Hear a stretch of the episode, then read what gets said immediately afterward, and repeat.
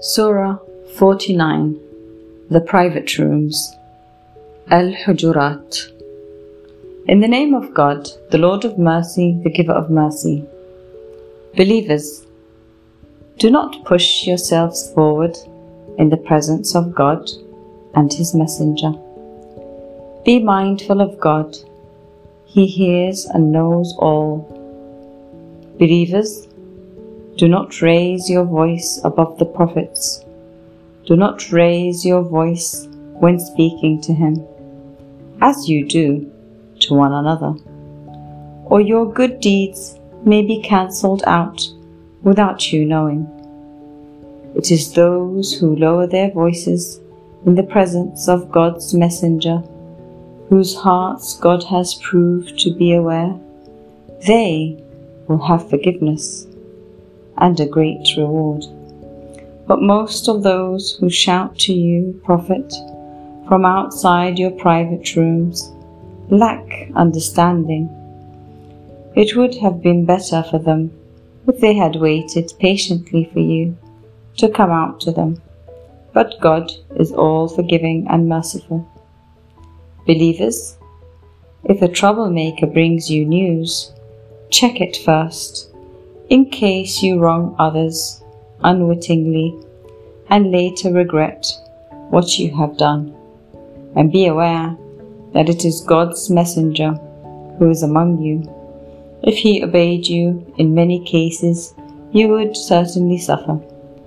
God has endeared faith to you and made it beautiful to your hearts. He has made disbelief, mischief, and disobedience hateful to you. It is people like this who are rightly guided. Through God's favor and blessing, God has the knowledge to decide. If two groups of the believers fight, you believers should try to reconcile them. If one of them oppresses the other, fight the oppressors until they submit to God's command. Then make a just and even handed reconciliation between the two of them. God loves those who are even handed.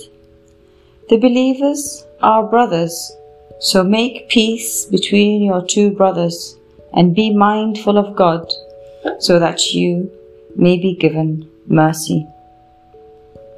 Believers, no one group of men should jeer at another who may after all be better than them. No one group of women should jeer at another who may after all be better than them. Do not speak ill of one another. Do not use offensive nicknames for one another. How bad it is to be called a mischief maker after accepting faith.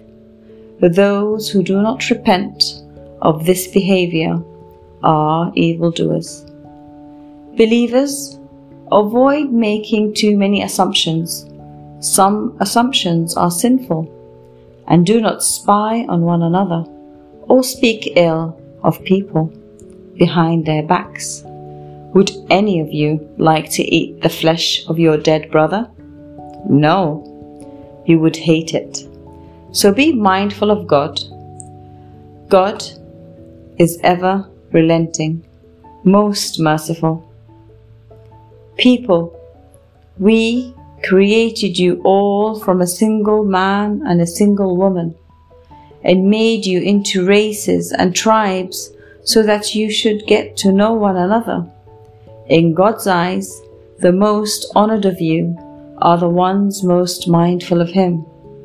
God is all knowing, all aware.